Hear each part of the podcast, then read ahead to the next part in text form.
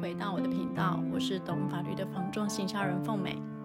今天呢，想要来跟大家聊一个前几天呢，我看到的一个国外判决案例的新闻哦，我觉得很特别，想说跟大家分享一下哦，那就是呢，表情符号别乱回。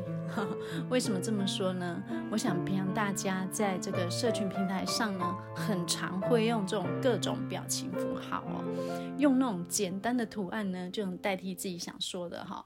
有时候这个图案呢，还很深得我心，能够传达出内心深处不敢讲的，有没有？尤其是用在赖上面哦，每天啊赞啊，OK，good，好，谢谢，这些非常的常用哈。比起打字呢，也方便许多。好，那今天为什么要讲这个表情符号别乱回呢？这个呢是加拿大的一个案例哦。那我不知道大家有没有看新闻，有看到哈？就是说，呃，有一个农夫呢，他因为在赖上面跟别人交易的时候呢，用了一个赞。的手势，好，所以呢，就让对方误会了，好。那最近呢，法院判决的结果出炉了，好，法官认为呢，这个表情符号呢，具备数位签名的效力，好，它已经是加拿大社会的一种新现实，好，所以最终呢，判定这名农夫呢败诉，好，他必须要赔对方六万多块美金，哦，大概差不多新台币呃一百九十几万哦。那新闻详细的内容是这样子的哦，好，我就是讲给大家听一下。根据这个英国广播电台哈的报道，就是说这起纠纷呢，它可以回溯到二零二一年三月，哈，在加拿大萨克齐万省。有一名这个谷物买家，他透过呢这个客户的呃群组发出讯息，哦，他说他想要用这个每普式尔十七加币的价格，向农夫农民收购八十六公吨的一个亚麻。好，那什么是普式尔呢？哦，这个我其实第一次看到，普式尔呢，它其实就是呃英制的。容量及重量单位哦，那通常会在英国跟美国好使用，主要呢，它是为为了要称这个干货好，尤其是农产品的一个重量好，所以这普式了，但这不是重点，重点呢，它就是要跟这个农夫收购亚麻好，那当地的这个农夫呢，阿赫特看到了这个讯息之后呢，他就跟这个买家通了电话。然后呢，这个买家后来呢也传了一个讯息给他，是一个合约的照片。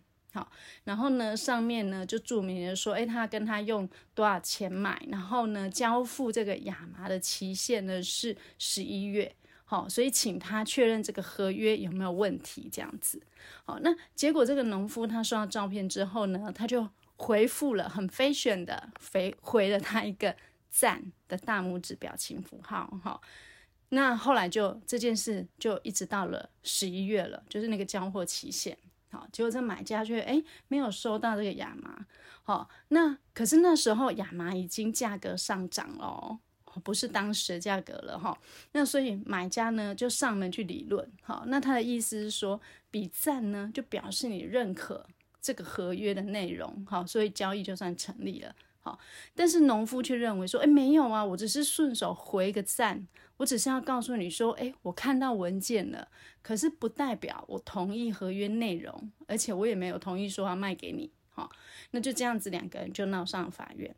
好，那讲到这里，大家先想一下，你自己平常在回来的时候，有没有常常这样词不达意、模棱两可的贴图呢？有没有？这也是我们要行事的地方哦。好，那最终呢，法官在判决里面表示呢，哈，他是说，你这个大拇指的这个表情符号呢，其实有符合到签名的一个要求。好，他所以他就认为说，这个农夫他违反了合约。哈，那法官他自己是说呢，在这个。呃，数位的网站的一个呃字典，就是数位字典里面呢有提到，就是说竖起这个大拇指表情符号的定义是说，它用在数字通讯当中呢，可以表达同意、认可，好或者是鼓励这样的一个意思。好，那虽然说签名呢才是一个人身份的一个典型代表哦，但是因为现在科技其实非常的发达，然后呢讯息就是呃在网络上的一个讯息非常的一个普遍哈，所以呢使用表情符号呢比赞也可以当做电子签名哦，好，然后认为说哎这个有达到确认文件的一个方式的其中一种方法。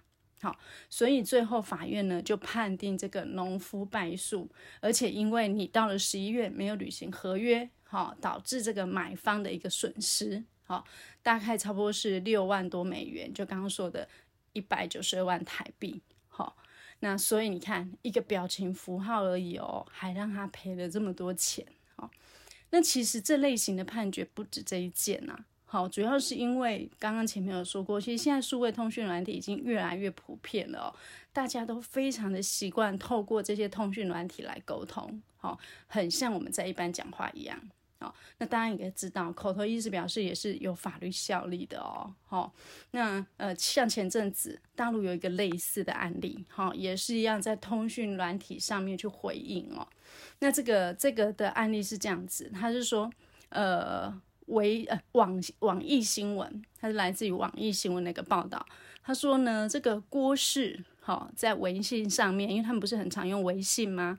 他就在微信上面呢跟刘氏商量，好，因为刘氏的儿子跟他借钱嘛，那就要商量这个借钱还钱的事。好，所以这个郭氏就发讯息呢，去要求刘氏说，哎，你要负责哦，如果这个钱你儿子不还，那我希望你可以担任这个。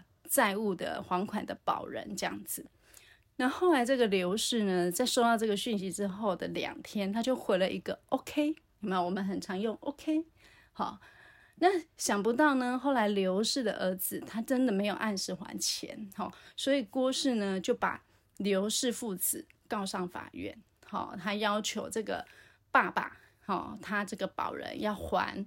好，还钱，然后跟还利息，也大概是呃人民币十六万多，大概七十几万台币这样子。好，那你看呢，这也是表情符号成立契约的一种案例哦。好，因为这个也是法院也是判这个郭氏是胜诉的。好，因为他当时要求跟他讨论还款条件，然后要求他嘛，跟他说你当保人，结果他回了一个 OK。好，所以大家知道吗？OK，不能乱回了哦。好，好，那大家也许会认为说，诶，这是在国外，不是在台湾啊？那台湾有没有呢？好，当然也有啊。好，其实口头承诺哦，或者是现在大家很习惯使用的通讯软体啊，好，Line 啊，Message 这些 Email，只要对方能够举证，好，比如说你口头承诺他有录音，好，你使用通讯软体他有截图，都可以视为契约成立的哦。好。很有名的一个案例，我想大家应该有印象，哈，就是一个很有名的房东张淑静小姐，她跟房客之间的一个租屋案例，好，大家还记得吗？哈，好几年前的事情，哈，那房客呢，他明明一天也没有住到，好，但是法官却判房客必须要赔偿这个房东，呃，八万七千块，好，那这个呢案例呢是呃在。呃，一百零八年七月的时候呢，这个房客他向这个房东张淑晶呢租了一间房子，好，然后两个人一开始就用 Line 去确认说，哎，你们有要租啊？那要租多久啊？好，租金多少钱啊？然后租的条件这些等等，所以他们就约定了说，哎，我要租一年，好。然后呢，这个房客呢也先汇了一万两千五百元的一个房租，好，还有可能当时他们需要用一些用电卡、房卡的费用，好，大概一千九百块，好，那后来他就准备要搬进去的时候，发现说，哎，有其他房客被恐吓了，他就害怕，好，然后再来就是他这时候才知道说，哎，原来我房东是这个大名鼎鼎的这个呃张淑金，所以他就不敢住进去。那不敢住进去之后呢，他就主张说，他跟这个房东之前呢，因为没有正式的契约，所以他们的租赁关系应该是无效的哈。所以他希望这个张淑金可以把所有的钱，他前面汇的一万两千五跟这个电卡、房卡一千九的一个费用还给他这样子。但是呢，这张淑金就会认为说，不是啊，我们两个已经用赖约定好啦。好，也约好租期啦，是你自己没有住进去的啊，好，不是我的问题啊。那租赁契约它是一种诺成契约，好，等一下跟大家讲。诺成契约呢，只要双方都认同，合约就已经成立了，好，不能够因为说，哎，我还没有签订书面文件，就说契约不成立，好。其实我觉得张淑晶真的很懂，他知道租赁契约是诺成契约，也难怪啦，因为毕竟他是包租婆。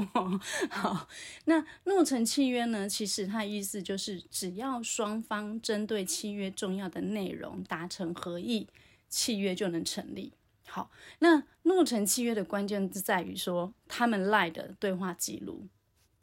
可以证明双方已针已经针对这个租赁的重要内容达成合意哦，所以他们的租赁契约呢已经成立了。好，那法院呢就判决说，既然租约已经成立了，那房客依照契约内容就应该给付租金给这个房东这样子。好，虽然很生气，但是法律上确实就是这样哈。双方已经透过赖承诺合约成立，虽然没有书面签立，但是有对话截图佐证哈。所以呢，在合约已经成立的状况之下，任何一方都不可以主张说，哎，这个契约无效这样子。其实民法规定的契约有很多的类型哦，那这些类型呢，按照性质呢，又可以分为药物契约跟诺成契约。哈，那它主要的区别是以说我是不是要交付标的物来作为成立契约的必要条件，像租赁契约啊，就是诺成契约。好，诺成契约虽然不像不需要说，哎，把这个契约条件用白纸黑字来载明哦，但是呢，当事人还是必须要对契约必要之点的达成，好，合意，契约才能成立。好，那什么是契约必要之点呢？好，就必须要依照契约的性质来决定。好，像刚刚说的租赁契约啊，当事人他就必须要就我要租哪一个房子。好，租金多少钱？这一些要件，他必须要合意。好，然后如果是买卖契约，那当事人就必须要对买卖标的物是哪一个，好，价金是多少，好，这些要件来合意。那当事人合意的内容如果没有谈到契约的必要之点，那这样契约也没有办法认定，好，因为呃被害呃因为当事人的合意而成立，这样理解吗？就是说重要的。点，他必须要双方意思表示一致，合意了，好，这样才行。好，简单举例，好，如果你在赖群里面跟人家说，哎，我想要卖我的房子，好，我这房子我我想卖了，好，然后就有人跟你说，好，我跟你买，好，就是我，我就是买方，那这样算不算契约成立？好，当然不算，好，因为契约必要之点的其中一项是什么？是价金啊，你要卖多少钱？你有没有讲？好，然后再就是啊，付款条件啊，这些等等有没有商量好？好，所以呢，这些都没有的时候，只是说，哎，我想要卖个房子，他说，哎，那我买，好，这样不是所谓的什么邀约承诺，好，所以就算你今天不卖，也不算违约哦。好，但是像最前面讲的那个加拿大农夫跟他的买方之间的这个呃合约，其实他就已经在合约载明了我要购买的标的是什么，价钱是多少。好，所以他有一份合约，而且拍成照片赖给他。哦，哎，不是赖，拍成照片讯息给他。好，然后呢，加上他用了赞的一个符号，所以他就被认定是契约成立了。好，那这就是契约必要之点，他有合意。好，好，所以说表情符号不能乱用。好，那就算不是表情符号，在赖上面的文字，你也要谨慎的去使用跟回复哦。因为呢，它现在已经代表了你的意思表示了哦，好，所以大家不要以为你在赖里面呢、啊、讲了一大堆，后来回收或删除就没事。好，截图之后一样是可以举证的。大家有没有发现一件事？我们现在使用赖的文字沟通，感觉比例比打电话还要高，有没有？大家有话都不用讲的，用打的，我自己也是啦。哦，那。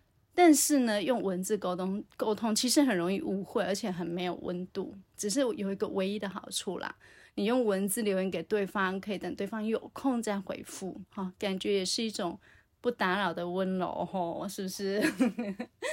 好啦，今天只是借由这个案例呢，要提醒大家，我们在使用通讯软体上面哈，或是我们在网络上与人互动沟通的时候，一定要记得哦，就是不要以为一个小小的表情符号或是一个小小的一句话，哦是没有关系的。错，其实它的呃效益还是非常的大的哦。所以呢，我们在运用上一定要特别的小心啊。那今天就简单跟大家分享到这边。如果您还有什么不清楚的地方，欢迎您留言给我，或是写信给我也可以哦。您的评论与建议是我持续前进的动力。懂法律的房仲行销人，我是凤美，我们下次再聊喽，拜拜。